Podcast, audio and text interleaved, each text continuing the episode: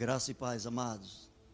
É, se você puder encontrar aí rapidamente na sua Bíblia ou no seu laptop ou mesmo no seu celular, hoje nós vamos usar a passagem que está em Atos, capítulo de número 20.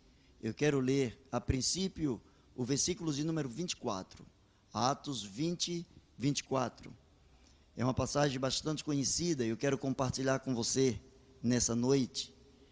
Ela diz assim: eu vou usar uma versão é, atualizada, não a versão habitual que eu uso aqui, juntamente com os irmãos, que diz assim: Mas eu não vou dar valor à minha própria vida. O importante é que eu complete a minha carreira e termine o trabalho que o Senhor me deu para fazer. E a minha missão é esta: anunciar a boa notícia da graça de Deus.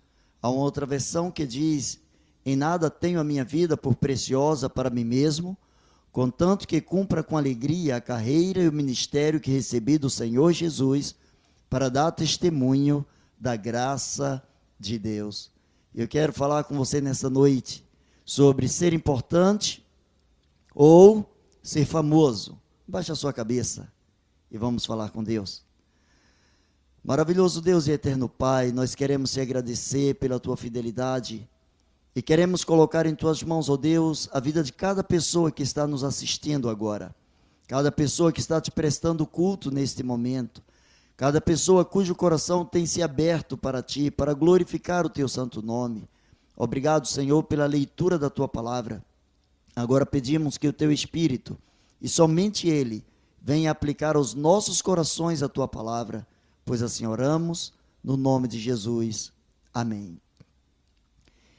Queridos, há muitas pessoas na vida que se empenham em serem famosas, outras se empenham em serem importantes.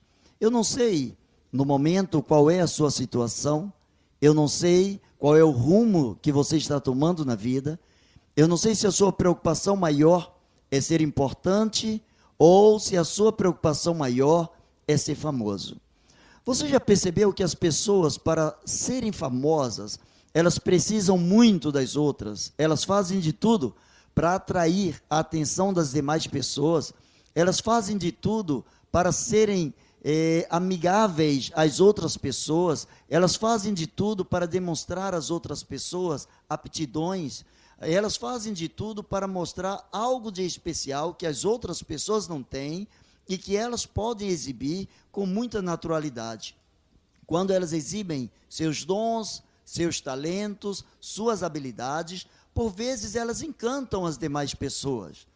O grande problema é de que, que quem se torna famoso, depois que traz para si o peso da fama, antes as pessoas não famosas queriam ser famosas e corriam atrás das outras pessoas para serem, serem vistas. E agora as pessoas, depois da fama, elas começam a correr, elas começam a se esconder, porque elas sentem que perderam um pouco da privacidade, perderam um pouco da sua paz. Elas já não podem mais, os famosos não podem sair. Aliás, atualmente nenhum de nós está podendo sair, nem famoso, nem anônimo. Nenhum de nós está podendo sair facilmente dentro da cidade ou circulando com facilidade. Mas o que eu quero trazer aqui para você é exatamente sobre o que você está pensando sobre a sua vida. Se você deseja ser uma pessoa famosa, você vai arrecadar para si a atenção de todas as pessoas. Só que depois que você se tornar alguém totalmente famoso, você vai querer fugir de todas as pessoas. Você vai querer a sua privacidade. Você vai querer se isolar das demais pessoas. Você vai querer curtir o que a fama trouxe para você, o que você pôde angariar através do conhecimento, mas você não terá mais a facilidade de andar de um lado para o outro, tanto quanto as pessoas que são anônimas na sociedade. Ao contrário, as pessoas que são importantes, Independente do quanto, do como e quando elas fizeram alguma coisa, elas marcaram a vida das pessoas. Há pessoas que são importantes porque nos trouxeram à luz, nos trouxeram à vida. Há pessoas que são importantes porque nos favoreceram no momento de angústia, de dor. Há pessoas que são importantes quando vieram com um medicamento ou quando vieram com uma orientação médica, com a orientação eh, científica, para que nós saíssemos de um determinado quadro clínico e pudéssemos perdurar na nossa saúde, pudéssemos perdurar no nosso bem-estar. Há pessoas que são importantes pelo fato de um dia terem nos abraçado. Há pessoas que são importantes porque um dia nos ensinaram alguma coisa. Há pessoas que são importantes, mesmo que elas jamais saibam o que elas fizeram em nossas vidas, o que elas impregnaram na nossa alma, na nossa mente, no nosso coração. São pessoas que marcaram a nossa história. As pessoas que são importantes são aquelas que marcam a história, são aquelas que fazem de tudo. E o mínimo que elas fazem é marcar a vida e a história das demais pessoas. O que elas fazem, por melhor que elas façam, ou mesmo que elas não queiram ser vistas por aquilo que elas estão fazendo de bom, elas fazem e conseguem marcar a vida das pessoas. Eu encontro o livro de Atos falando de um momento, de um contexto, em que o apóstolo Paulo, ele chegou a Efésios, ou a Éfeso. E quando ele chegou a Éfeso, diz a palavra de Deus que houve um grande barulho, houve uma grande contenda, houve uma grande discórdia entre as pessoas ali. As pessoas começaram a gritar durante duas horas seguidas: Grande é Diana dos Efésios. Diana era a deusa que era idolatrada dentro de Éfeso, era a deusa que era é, reportada como um ser diferenciado, aquela que era não somente a padroeira, mas aquela que abençoava toda a cidade de Éfeso. E em Éfeso acreditava-se que uma grande pedra que havia caído do céu era também um tipo de amuleto, era também algo que é, consentia com a bênção de Diana sobre todos os que viviam em Éfeso. E o papel do apóstolo Paulo era exatamente fazer o contrário daquilo que as pessoas estavam acreditando. O apóstolo Paulo ele diz: "Mas em nada eu considero a minha vida preciosa para mim mesmo", ou na versão que eu usei, "mas eu não dou valor à minha própria vida. O importante é que eu complete a minha missão e termine o trabalho que o Senhor Jesus me deu para fazer. E a minha missão é esta: anunciar a boa notícia da graça de Deus. A missão dele, a tarefa dele, era anunciar com alegria, dizer às pessoas: olha, existe uma graça, existe algo sobrenatural, existe algo da parte de Deus que alivia o peso do coração do homem, que perdoa os pecados do homem, que restaura, restaura a alma, que dá ao, ao homem um novo sentido na vida. A, a, missão de Paulo era impregnar na mente, no coração das pessoas, a verdade da graça de Deus. Importante para ele era que as pessoas entendessem que a graça salvadora do Senhor, o poder de Deus através da morte do Senhor Jesus Cristo na cruz do Calvário, é que faria toda a diferença na vida das pessoas e não a Diana dos Efésios. Nós podemos ver podemos sentir que a glória da honra não está em receber essa honra, mas está em merecer o recebimento desta honra. Se porventura alguém compra alguma coisa para si em forma de troféu, de medalha, sem haver disputado com outras pessoas, que mérito tem essa medalha ou esse troféu? O troféu, a medalha, eles estão é, relatando, eles estão demonstrando algo que foi empreendido por alguém, eles estão trazendo, eles estão somando, eles estão glorificando a vida daquela pessoa que lutou e conseguiu sobressair as demais pessoas com as quais ela estava competindo. A palavra do Senhor mostra de uma forma muito clara que quando Paulo entrou em Éfeso, a palavra de Deus diz que houve um grande tumulto. Se você ler o capítulo todo, o capítulo 19, a palavra de Deus diz que o apóstolo Paulo encontrou até alguns que se diziam cristãos, mas ainda não conheciam o Espírito Santo de Deus. No capítulo de número 19, no, versículo de número 2, nós vamos encontrar o apóstolo Paulo dizendo o seguinte: ele perguntou aos cristãos ali, quando vocês creram, vocês receberam o Espírito Santo? E eles responderam: Nós nem sabíamos que existe Espírito Santo. Há muitas pessoas que ainda não conhecem a graça salvadora do Senhor Jesus Cristo. E o importante na vida de cada cristão, na vida de cada servo, é levar esta graça, é levar o conhecimento dessa graça aos corações que ainda não atentaram para esta graça. Conhecer a graça de Deus, desconhecendo o poder do Espírito Santo de Deus, não é conhecer a graça de Deus, porque é o Espírito Santo que atesta, é o Espírito Santo que coloca no coração, é o Espírito Santo que convence, convence do pecado, da justiça e do juízo. É o Espírito Santo que fala ao coração do homem o quanto Deus, através da sua graça, ama este homem, ama o ser humano, ama aquele a quem ele fez a sua imagem e a sua semelhança. Quando Paulo chegou trazendo o evangelho, quando Paulo começou a falar de um certo Cristo, de um Deus diferenciado, de um Deus humanizado, de um Deus todo-poderoso, de um Deus que morreu na cruz do Calvário, mas de um Deus que, depois de sepultado, ressuscitou. Quando ele começou a falar da grandeza do Evangelho, quando ele começou a falar da grandeza do amor de Deus, as pessoas começaram a querer, de uma forma muito rude, retirá-lo dali, juntamente com os demais cristãos, juntamente com aqueles que também pregavam a palavra de Deus. As autoridades, algumas autoridades importantes, pessoas importantes na época, ligadas à política, foram até Paulo e disseram: Paulo, não é bom que você vá para a praça. Você não deve se expor agora o ânimo das pessoas está tão acirrado, as pessoas estão tão violentas, que se você for para a praça, as pessoas são capazes de atentar contra a sua, tua própria vida, de tirar a tua vida. E sabe qual é a resposta do apóstolo Paulo? Mas eu não dou valor à minha própria vida.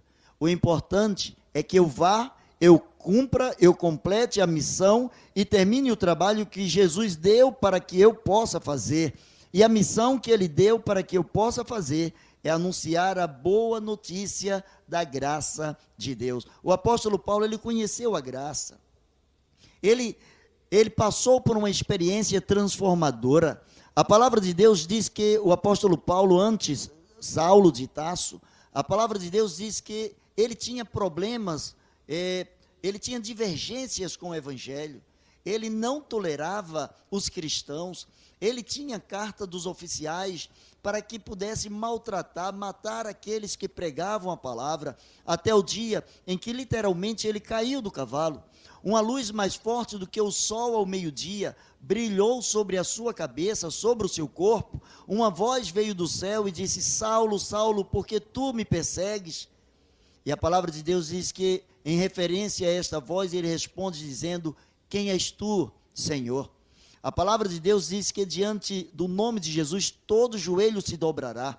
Mesmo Saulo, que não acreditava, que não confiava no poder, na graça do Senhor, que desconhecia a graça de Deus, ele levanta do chão, clamando ao Senhor, chamando o Senhor de Senhor. Quem és tu, Senhor?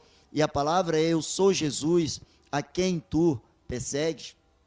A palavra de Deus diz que Deus utilizou a vida do apóstolo Paulo para que ele cumprisse uma missão, e a missão era compartilhar aquilo que Deus fez na sua vida. A missão era compartilhar que existe uma graça, graça capaz de transformar a alegria, a tristeza em alegria, dor em alegria, capaz de transformar os momentos mais difíceis em momentos cheios de esperança. Nós estamos vivendo um momento em que muitas pessoas estão desatentas, muitas pessoas estão desconexas, muitas pessoas estão preocupadas, estão quase que alienadas do mundo. Há pessoas que estão fora de órbita, há pessoas que já não sabem mais o que fazer diante do momento em que nós estamos vivendo, pessoas que estão amedrontadas, pessoas que não apenas estão se resguardando, mas pessoas que estão tremulando, pessoas que estão com medo, veementemente com medo. A palavra do Senhor mostra que através do poder de Deus, através da graça de Deus, todas as coisas nos são possíveis. Todas as coisas são possíveis, diz a palavra de Deus, aquilo que crê. Diana, ela era grande dentro de Éfeso. Ela era famosa dentro de Éfeso.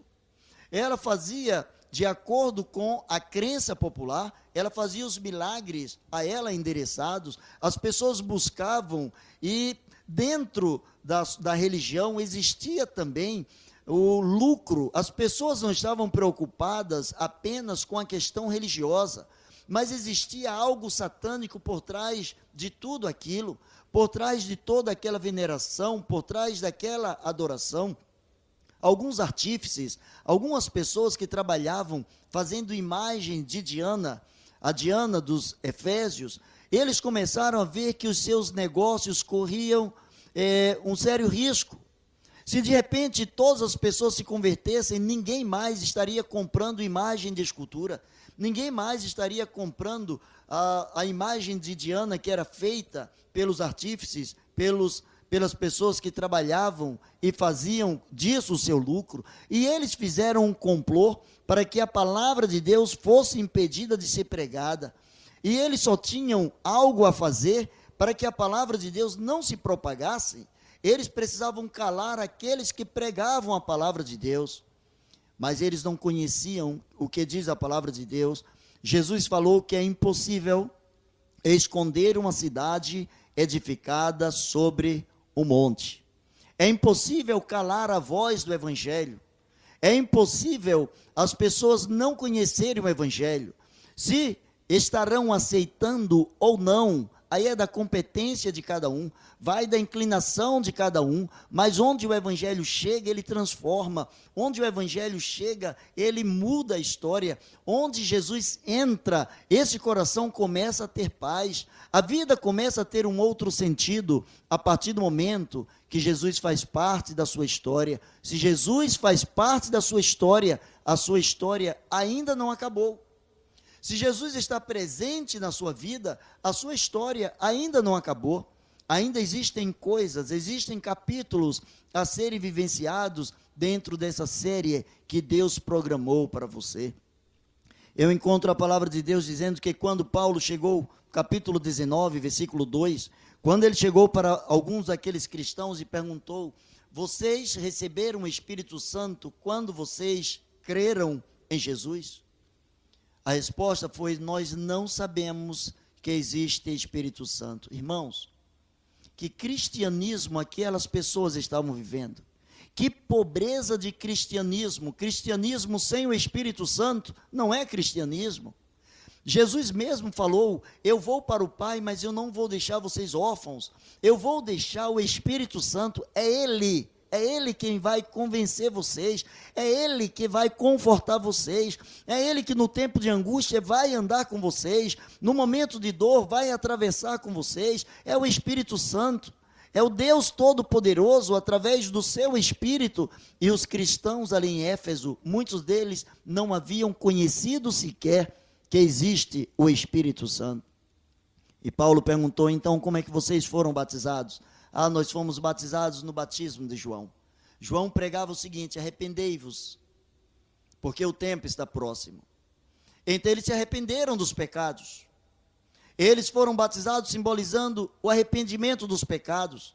Mas eles precisavam declarar sim a sua fé em Cristo Jesus, precisavam crer no Deus Todo-Poderoso, precisavam receber o Espírito Santo de Deus, e esse Espírito, ele é o penhor da nossa salvação, ele é a garantia da nossa salvação. Todo e qualquer ser humano que confessa Jesus com os seus lábios, porque o seu coração crê, Todo aquele cujo coração crê e a boca confessa que Jesus Cristo é o Senhor, esse recebe Jesus Cristo como seu Senhor, e o Espírito Santo, segundo a palavra de Deus, vem habitar neste coração. Há muitas pessoas querendo ser famosas, mas o Espírito Santo, ele é importante na vida das pessoas. É interessante que Jesus, quando ele fazia alguns milagres, em muitas das ocasiões, Jesus dizia para as pessoas: Olha, você volta e vai se apresentar aos teus familiares, ou você volta, vai se apresentar ao sacerdote. Jesus não gostava quando ele fazia alguma coisa, Jesus não queria os holofotes em cima dele, Jesus não queria a fama. Jesus queria que as pessoas compreendessem a graça de Deus, o poder de Deus. Uma vez, um certo jovem chegou para Jesus e perguntou: Bom mestre, que farei para herdar a vida eterna? E Jesus olhou para ele e disse: Por que você está me chamando de bom? Bom só existe um que é Deus. Mas se você quer verdadeiramente me seguir, você precisa guardar os mandamentos. Aquele jovem começou a falar para Jesus que ele conhecia e não apenas conhecia, mas ele guardava os mandamentos de, desde a sua tenra idade. Jesus, conhecendo o seu coração, lhe disse: Então vai, vende tudo o que tens e venha após mim, e eu te darei um lugar no céu. E a palavra de Deus diz que aquele jovem se retirou, porque ele era dono de muitas propriedades. Jesus não estava preocupado em que aquele homem dividisse tudo o que ele tinha. Esse não é o teor da palavra. Mas Jesus sabia que o coração daquele homem estava apegado àquilo que ele tinha. Quando ele chamou Jesus de bom, na realidade ele também queria ser bom. Ele queria que as pessoas vissem-no como alguém muito importante, como alguém muito famoso na sua época. Ele queria seguir a Jesus, mas ele não estava abrindo mão, ele não estava abrindo seu coração, não estava abrindo mão de alguns pré-requisitos. E um dos pré-requisitos que Jesus coloca para quem quer seu, ser seu discípulo é: se alguém quiser vir após mim, negue-se a si mesmo, tome a sua cruz a cada dia e siga-me. A palavra do Senhor diz que quando Paulo chegou em Éfeso, então houve toda aquela conturbação. As pessoas começaram a gritar: Grande é Diana dos Efésios. E a missão de Paulo era apresentar que grande é o Senhor Deus Todo-Poderoso, grande é Jesus, o Nazareno. Grande é aquele que abriu as, as mãos na cruz do Calvário. Grande é aquele que saiu do túmulo depois do terceiro dia. Grande é aquele que está sentado à destra de Deus. Grande é aquele que foi preparar lugar para mim e para você na sua glória. Grande é a graça de Deus. Grande é a misericórdia do Senhor. Paulo estava ali para dizer às pessoas que grande não era Diana dos Efésios, mas grande era o pão que desceu do céu aquele que alimenta a alma, aquele que alimenta o espírito, aquele que faz uma ponte para a vida eterna. Ele estava ali para dizer que não estava a sua fé pautada numa pedra que caiu do céu, mas no pão que veio do céu, aquele que alimenta a alma, aquele que transforma a história. Ele sabia que isso podia custar a sua vida. Ele sabia que pregar a palavra de Deus, as pessoas lá fora estavam querendo a sua cabeça. E o Espírito Santo mostrava a Paulo cada lugar em que ele passava que estava esperando coisas piores cadeias, prisões, pancadas. Cada vez mais o Espírito Santo estava dizendo para Paulo: Olha, Paulo, é, tudo que está esperando por você lá na frente não é nada agradável, mas eu quero que você seja usado por mim como um vaso de honra um vaso que glorifique o meu nome. Eu quero te encher até o topo. Eu quero sobressair, eu quero derramar, eu quero transbordar na tua vida. Eu quero que as pessoas que olhem para você, elas tenham a nítida certeza de que você teve um encontro pessoal com o Filho de Deus, com o Senhor Jesus Cristo. Paulo sabia que a sua vida corria risco. Ele chegou a dizer aos seus amigos, ele chegou a dizer à igreja: Olha, eu vou para Jerusalém, de lá eu quero ir para Roma. E ele disse o seguinte: Uma coisa eu tenho certeza, vocês não vão ver mais o meu rosto. Ele estava se despedindo das pessoas, mas sabe o que ele diz no versículo 24? Eu não dou valor à minha vida, porque tem quem valorize a minha vida. Eu não preciso dizer que eu sou importante, porque há alguém que fez da minha vida um vaso importante em suas mãos. Eu não preciso dizer que eu sou valoroso, porque aquele que morreu no meu lugar esse faz toda a diferença na minha história. Esse faz diferença na minha vida. E agora o meu prazer está em confessar o Senhor Jesus Cristo diante dos homens, assim como eu o confessei diante do Pai. A alegria dele era apresentar a graça de Deus. Há pessoas que estão aí em todas as redes sociais. Eu vejo pessoas mandando mensagem de todos os tipos, pessoas que mandam mensagens desoladoras, pessoas que mandam mensagens sem nenhum conteúdo, pessoas que falam muitas vezes daquilo que sequer conhecem, pessoas que estão preocupadas simplesmente, às vezes, em mostrar que estão ligadas, que estão no ar, que estão conectadas. São pessoas que por vezes são famosas, mas muito mais importante do que você ser famoso é você ser importante na vida de alguém. Mas para você ser importante na vida de alguém, você precisa ser importante nas mãos de Deus. Você só pode dar o que você recebeu. O apóstolo Paulo, quando ele é, fala acerca da celebração da ceia, ele fala: Porque eu dei a vocês o que eu também recebi.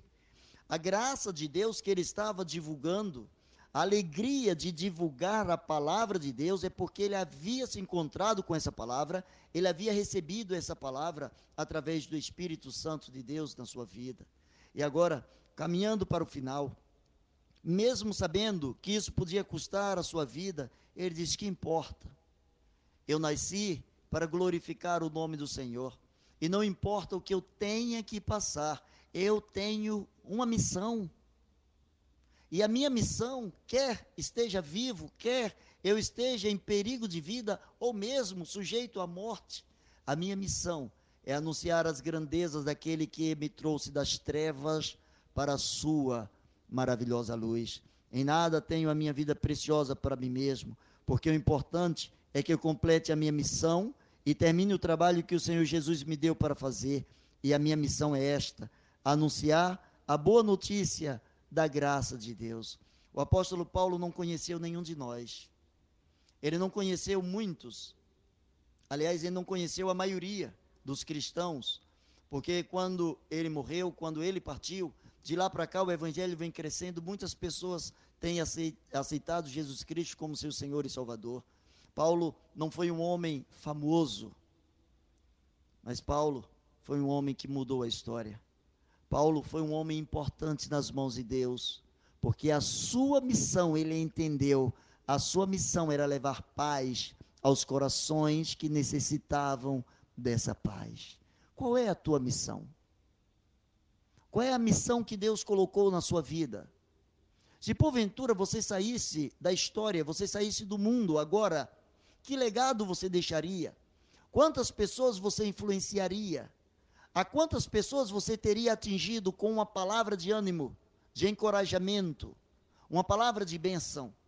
Eu quero convidar você nesta noite a colocar diante do Senhor a sua vida, a pedir ao Senhor que, por misericórdia, renove as suas forças, traga você uma conscientização de que você nasceu para a glória de Deus. Baixe a sua cabeça que eu quero falar com você. Eu quero orar por você. Eu quero pedir ao Senhor em favor da sua família. Eu quero pedir ao Senhor em favor das famílias que perderam alguém durante essa semana com é, o Covid-19. Nós queremos orar pela família do Samuel, do Cacá. Nós queremos orar pela família é, do pastor Wellington amigo nosso, colega nosso de curso. Vamos orar por essas pessoas que ficam aqui. Vamos pedir ao Senhor que traga consolação para elas. Vamos pedir ao Senhor que traga alegria para os nossos corações, esperança, esperança para os nossos corações. Ore pelos seus familiares, peça ao Senhor que os guarde, que os livre de todos os males. Coloque suas mãos, estenda suas mãos na direção dos seus familiares. Ore pelo seu esposo, pela sua esposa, pelos seus filhos, pelos seus pais, pelos seus avós. Ore pelas pessoas por quem você ama ou a quem você ama. Ore por elas. Peça ao Senhor agora, Senhor, tem misericórdia da minha família. Mas ore também por aquele que está na sarjeta, aquele que está debaixo da marquise, aquele que está na praça do banco, aquele que não tem o que comer, aquele que está infectado nesse momento Ore ao Senhor pelos profissionais de saúde. Levante ao Senhor um clamor agora pelos enfermeiros, pelos médicos, por essas pessoas de coragem, por esses que são diferenciados, por esses heróis vivos. Ore ao Senhor por eles. Você que é médico, você que é enfermeiro, o Senhor te abençoe, o Senhor te guarde, o Senhor te proteja. Que coragem essa sua, Deus te abençoe. Você entendeu a sua missão. Você tem levado paz aos corações. Você tem feito o que você pode. E o que nós podemos fazer por você é orar. Colocar você nas mãos do Deus Todo-Poderoso. Eu quero orar por você em nome de Jesus. Maravilhoso Deus, eterno Pai. Senhor, nós te agradecemos. Nós te louvamos, ó oh Deus, porque tens dado a cada um de nós uma missão. E que essa missão seja para a glória e honra do teu santo nome. Senhor, nós queremos pedir que tu agora acalentes os corações enlutados. Aqueles, ó Deus, que perderam alguém da sua família, alguém do seu rol de amigos, aqueles que perderam alguém da sua igreja. Ó Deus, pela tua misericórdia, conforta os corações, Senhor traz aquele consolo e conforto que somente o teu Espírito tem para nos dar. Nós cremos, ó Deus, no teu Santo Espírito, e é Ele quem conforta os nossos corações.